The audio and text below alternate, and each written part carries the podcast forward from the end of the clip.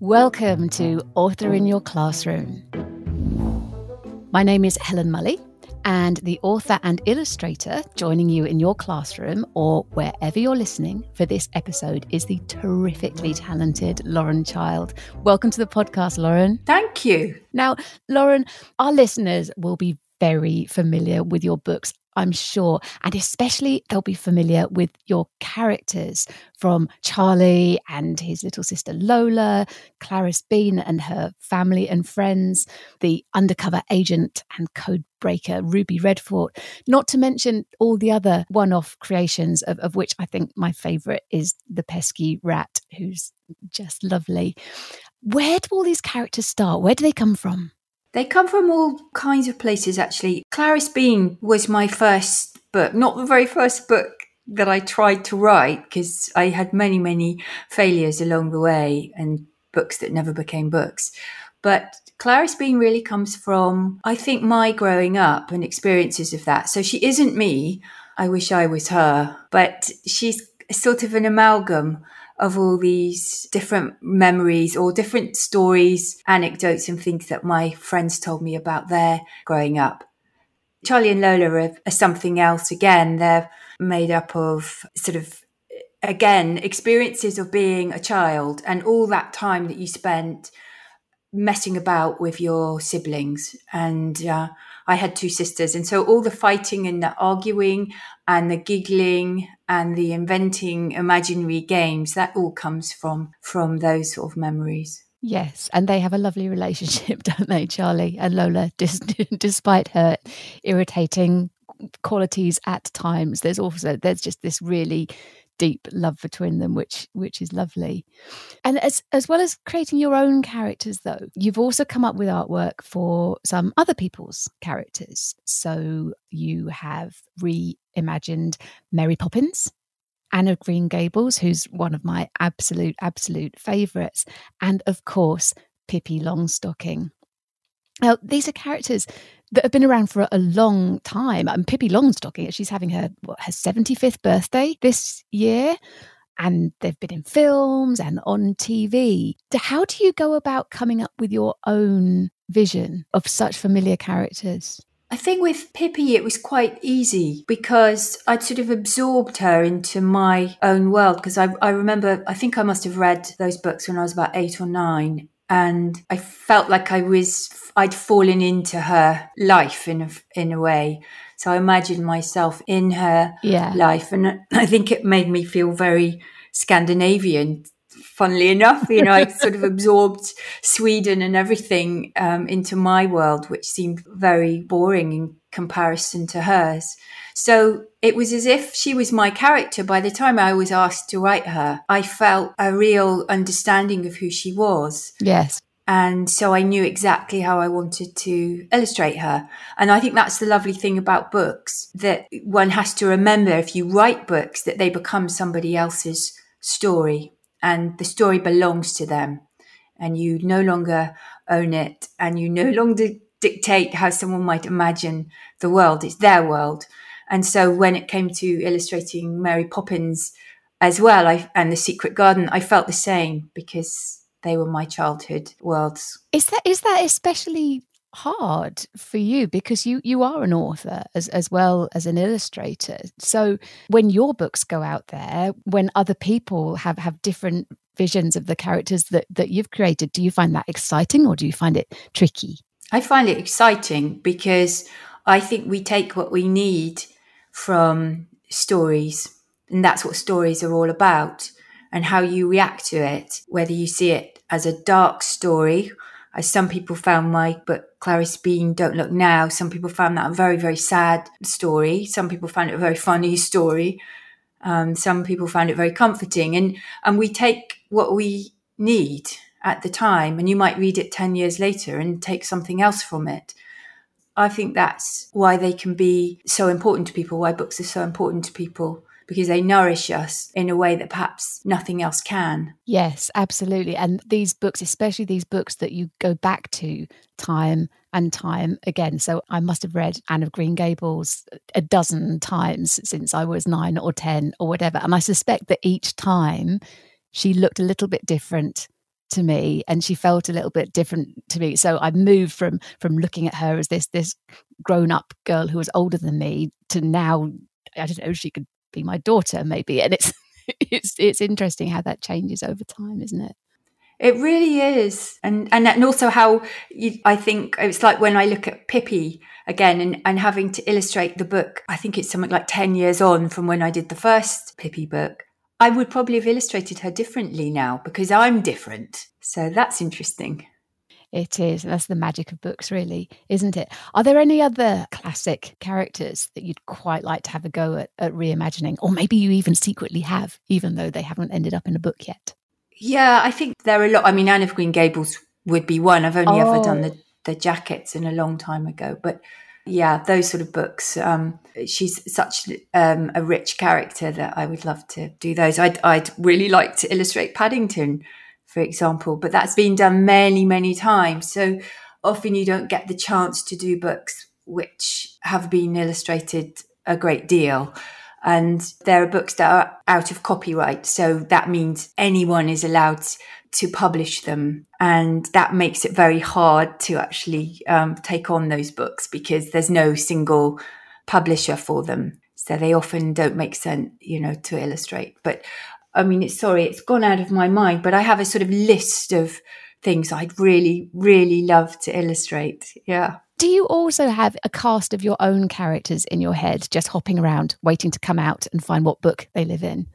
Yes, that is such a good question. No one's ever asked me that before, but that's very much how I work. So I write stories over years, over decades. I was first published about 21 years ago, but obviously started a long time before then. And I have all these little fragments of stories, some of them almost finished, some of them in their early stages. And I gradually, gradually get to them some of them I look at and think, oh my goodness, no, no, what was what were you thinking of? but but many I I look at like like with my my book The Goody, which has only just been published, but actually was written in 2003. And then over the years, I kept returning to it and returning to it, and it would change and it would change into something else and then something else. And then finally, I'd find the story in it. So you know, Hubert Horatio is a character very much like that for me. Where he was a really a real aspirational character, and he again comes from my childhood watching very glamorous films and wishing I could just fall into the cinema screen and be him, be a character like that. So I wrote somebody who I would probably like to have been myself. That's brilliant. Going back to Pippi Longstocking, as I said, I, I, it is her birthday this year, and because of that, there is a, a beautiful new edition of Pippi Longstocking Goes Aboard, which you have illustrated. It would be great. It would be a real treat if you could read a little bit of that for us. So I'm just going to pause the recording for a moment or two so you can find the right page. I know you've got your copy of the book there. I've got my copy of the book here. And we'll be back to hear that in just a moment.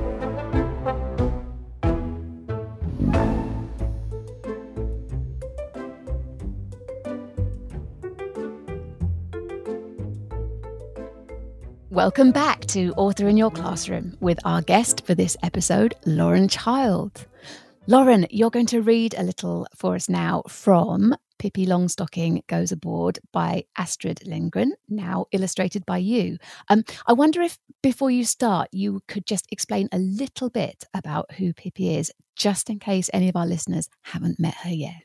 Yes, well, Pippi is a nine year old Swedish girl who lives on her own we know very little about her backstory other than her mother died when she was little and her father has gone off to sort of be a pirate and sail sail the seas or or maybe not a pirate but that sort of character where he's always going off looking for treasure and things. And he's left her with a chest full of gold coins so she never need worry about that side of looking after herself but she never fear anything actually because she's the strongest person you'll ever meet. She can lift her own horse and she does so every day, lifting lifting the horse onto onto her little porch of her house.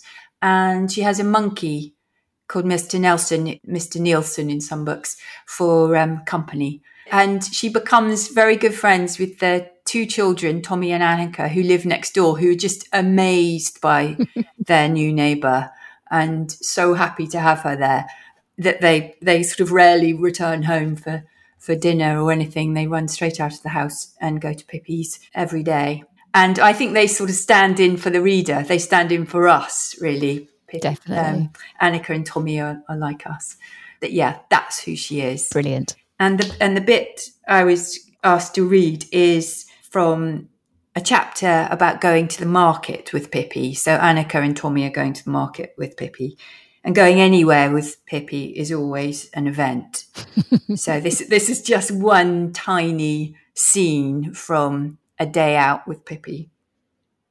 Tommy and Annika thought everything was delightful on market day. It was delightful being jostled by the crowds in the streets and going from one stall to another in the square, looking at all the things on display. Pippi bought a red silk handkerchief for Annika as a market day gift, and Tommy got a cap, the kind he had always wanted, but his mum didn't want him to have. From another stall, Pippi brought two bell shapes made of glass and crammed with small pink and white sweets. Oh, Pippi, you're so kind, said Annika, clutching her glass bell. Oh, yes, delightful, said Pippi, hitching up her dress again. A stream of people were making its way towards the toll gates. Pippi, Tommy, and Annika followed it. What a hullabaloo, Tommy said. He was ecstatic. The barrel organ was playing. The carousel was going round. People were shouting and laughing. Dart throwing and crockery smashing was in full swing. People were crowding round the shooting ranges, anxious to show their skill at hitting the bullseye. I'd like to have a closer look at that, said Pippi, and she pulled Tommy and Annika over to one of the shooting ranges. At that precise moment, there was no one waiting at this particular shooting range, and the woman who handed out the rifles and took the money looked pretty fed up. Three little kids were not what she would call customers. She took absolutely no notice of them. Pippi studied the target with interest. It was made of cardboard and looked like a large figure of a man in a blue coat with a face as round as a ball. Right in the middle of the face was a red nose. That was the bullseye, where you had to aim. If you weren't lucky enough to hit the nose, you had to try and hit somewhere close to it, at least. Shots that didn't hit the face counted as misses. Eventually, the woman grew tired of the children standing there. She wanted customers who would spend money to shoot. Are you still hanging around? she said irritably. Nope, we're sitting in the town square cracking nuts, Pippi replied. What are you gawking at? said the lady, even more irritably. Are you waiting for someone to come and start shooting? Nope, we're waiting for you to start turning somersaults, said Pippi. But just then a customer did turn up a fine gentleman with a gold watch and a chain across his stomach. He picked up a rifle and weighed it in his hand. Perhaps I'll shoot a few rounds just to show you how it's done, he said. He looked about him to see if he had an audience, but there was no one there apart from Pippi, Tommy, and Annika. Watch this, kids, he said. You will now have your first demonstration in the art of hitting a target. This is how you do it. He raised the rifle to his cheek and the first shot rang out. Missed. Then the second shot. Missed again. The third and the fourth. Missed, missed. The fifth shot hit the cardboard man on the chin. Useless rifle, said the fine gentleman angrily, and threw down the weapon. Pippi picked it up and loaded it. Oh, how clever you are, sir, she said. Next time I'll do it exactly the way you showed us, and not like this. Bam, bam, bam, bam, bam. Five shots hit the cardboard man slap in the middle of his nose. Pippi handed the rifle range lady a gold coin and walked away. Oh, how can anyone not love Pippi Longstocking? She's so brilliant. How she gets away with being so sarcastic with this sort of mock innocence she has, or or is it real innocence? I don't know. Who knows? But ultimately, the grown-ups do not stand a chance around her. They they are just completely out of their depth with her. I mean, how much fun is that to to draw? Oh yeah, no, she's she's wonderful to draw. And because she's a character who larger than life, you know, she she she's such a big force of energy and and also a force for good. That's what I really like about her. She's not just she's not wantingly wantonly mischievous or anything. She's not out to cause people trouble. She just is very much her own person. And so when I'm illustrating her, I'm always trying to get that feeling that she's almost too big to be contained on the pages of the book. So you often see her disappearing and you'll just see her legs or her plaits or her arms or something. And that's what I love about it is that you have to keep finding inventive ways to show her personality in the illustration. So it's not about showing what she's doing so much as who she is. Yes, her spirit sort of dances across the, the pages. Lauren, I did want to ask you about the idea of creativity more generally. Now, you were Children's Laureate from 2017 to 2019 when you handed the role over to its current holder, Cressida Cowell, who, by the way, was a guest on our podcast just a couple of episodes back. And while you were laureate, I know that you focus quite strongly on this, this idea of, of creativity. Why was that so important to you? Because I think the idea um, that there's there's a person who is a creative person, yeah. as opposed to someone who isn't a creative person, is is quite a divisive thing in that it can make some children feel perhaps they haven't been blessed with this gift. Yes, and therefore they will never be a writer. They will never be an artist, a musician, or anything else that under that banner of creative and that's just not true. We all are. We all we all have potential to invent and problem solve and create but we all need time to be able to do that and you need practice to be able to do that. And so i always tell them about my early writing as a child and uh, even as a as a young person. If you looked at, at my writing back then you would never imagine i would become a writer or be in any way successful at it but it all took a lot of work yeah. and a lot of exploring. Drawing is the same, that I was always quite good at drawing, but it didn't make me a great illustrator. You have to learn how to design a picture on a page. You have to learn to take words and turn them into image. That all takes time. And so I wanted to perhaps talk about ways actually accessing that for yourself. And and I do it by looking. So when I walk along, I, I often look down at the road uh, or at the pavement and the um, the amount of incredible things you see just either dropped or discarded or you know beautiful things the usual beautiful things like leaves or imprints from leaves that you see, but you might find extraordinary things. I mean, I, I would regularly walk to work and, you know, one day I would find a wig on the street or um, once a whole mannequin leg. I mean, it's extraordinary. And, and when you see things, you'll notice if you pay attention that a little thought goes through your head that could be the beginnings of an idea because you start thinking what what on earth's that doing or who did that belong to and so we're always making connections with the everyday and looking up at buildings, the things that you see when you actually bother to look.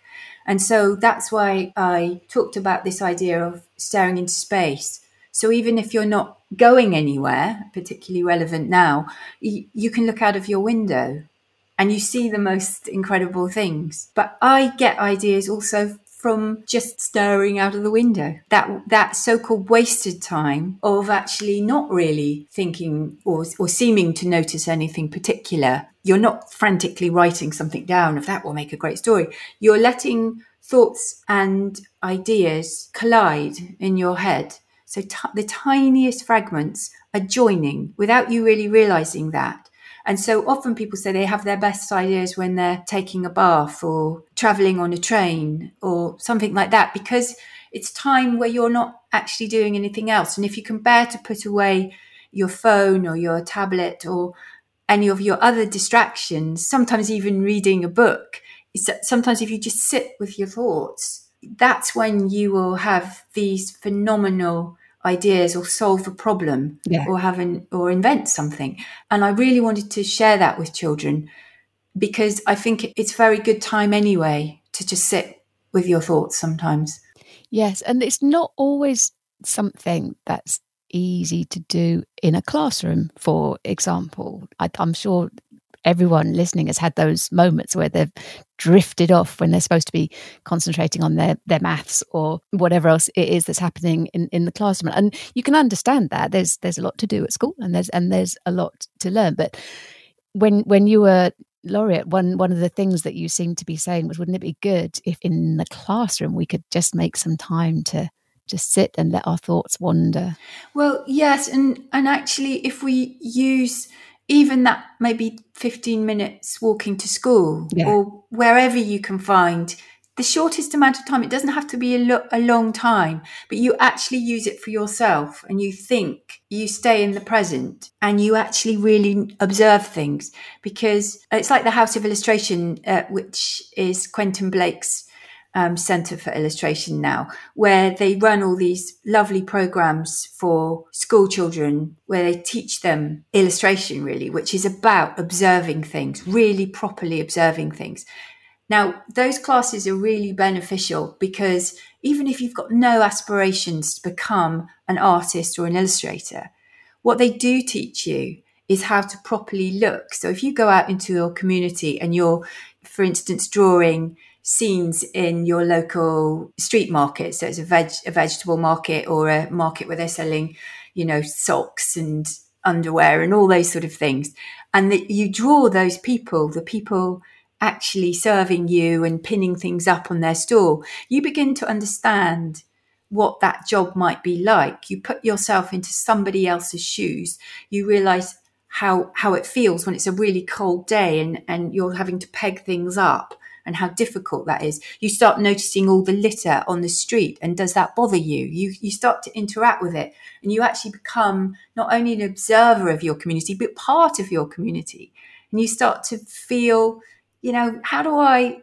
You start to think about that. How do I feel about this? Do I like it when it's like this, or do I find you know that more attractive than that and you're all the time when you're illustrating thinking those thoughts and you're you're almost getting into the pose of the person that you're drawing as well. So you're sort of feeling what it might be like to be them. And i think that's why those things staying in your body and not trying to escape all the time into other devices is very very useful for us not just for everybody else. It's, yes. it's not put away your tablets and things because you should be doing something more useful. Those things are all really good. It's just you need balance you need to understand your immediate world as well as escape into another. Yeah. And so it's not just about doing that in the classroom. I suppose what I was trying to say is I would never be asked to write a story in 30 minutes or even an hour during my homework. Never would be able to do that. And I always get very, very wriggly and sort of uncomfortable if someone says, Could you could you just give us a few lines for a story right now, Lauren? I, have just told you it might take me 10 years to write a story. I don't have to do what children have to do.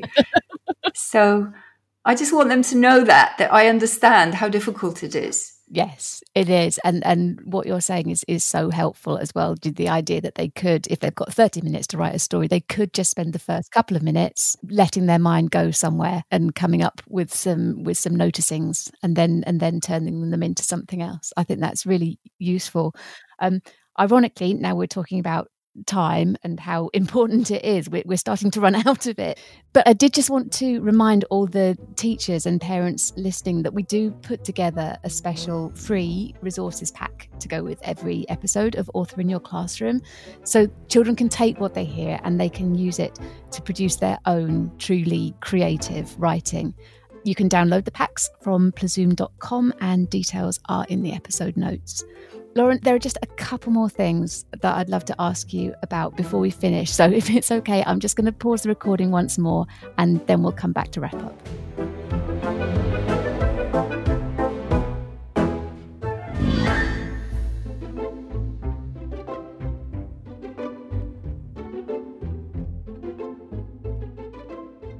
Welcome back to Author in Your Classroom with the fabulous author, illustrator, and former Children's Laureate, Lauren Child.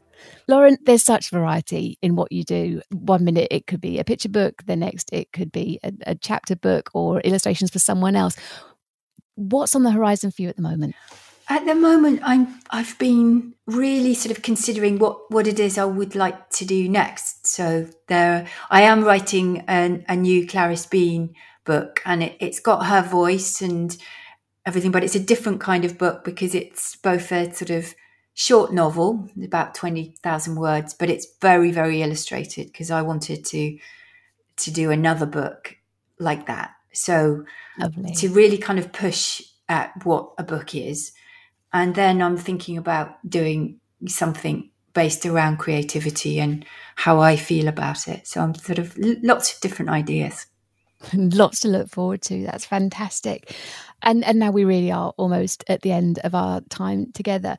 But while I've still got you, there's just one more thing I wanted to ask you about this uh, this idea of creativity that we were talking about earlier, and the idea that there are lots of ideas out there, and and all of us can can grab hold of them if we just take the time to, to notice what's around us but it's all very well saying that we can grab hold of lots of ideas. How do you know when you've got a good one?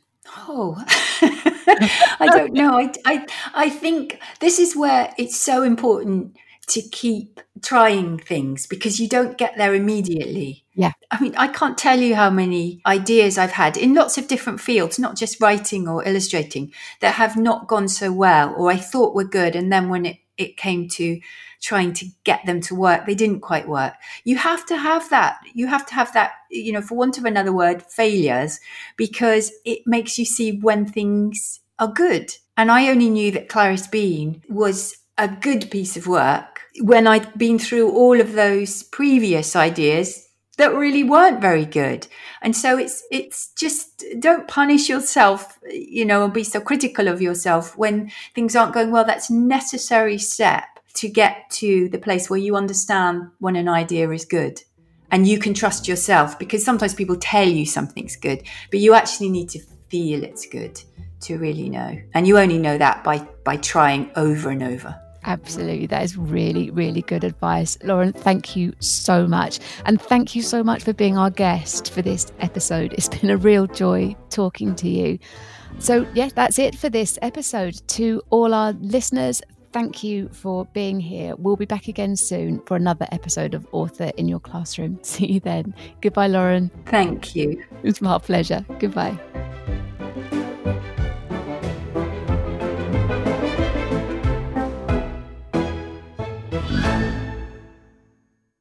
Author in Your Classroom is brought to you by Plazoom, where we are passionate about making great literacy lessons easy with inspiring, ready to go resources created by teachers to cover the whole of the primary curriculum. So, whether you're a teacher desperate for SATS revision that pupils will actually enjoy, a parent just as baffled by fronted adverbials as your child, or anyone looking for fun ways to keep children reading and writing during the summer holidays, we've got hundreds of brilliant ideas to explore. Take a look for yourself at plazoom.com, where you can sign up to our newsletter and be the first to find out about our special offers and the new resources that are added to the site every single week. Every episode of Author in Your Classroom is packed with writing advice and inspiration from some of the world's best loved children's writers. Plus, there are free activities and worksheets based on each author's work to spark children's imagination on plazoom.com. Just check the episode notes for links and more. You can subscribe for free wherever you get your podcasts. We want to reach as many pupils in as many classrooms as possible, so please do give us a rating or a review, but above all, tell your colleagues about us and help spread the word. We know that a love of reading opens doors, not just to success at school and beyond, but to a lifetime of excitement, adventure, and discovery. Let us help you make it happen with Author in Your Classroom and Plazoom.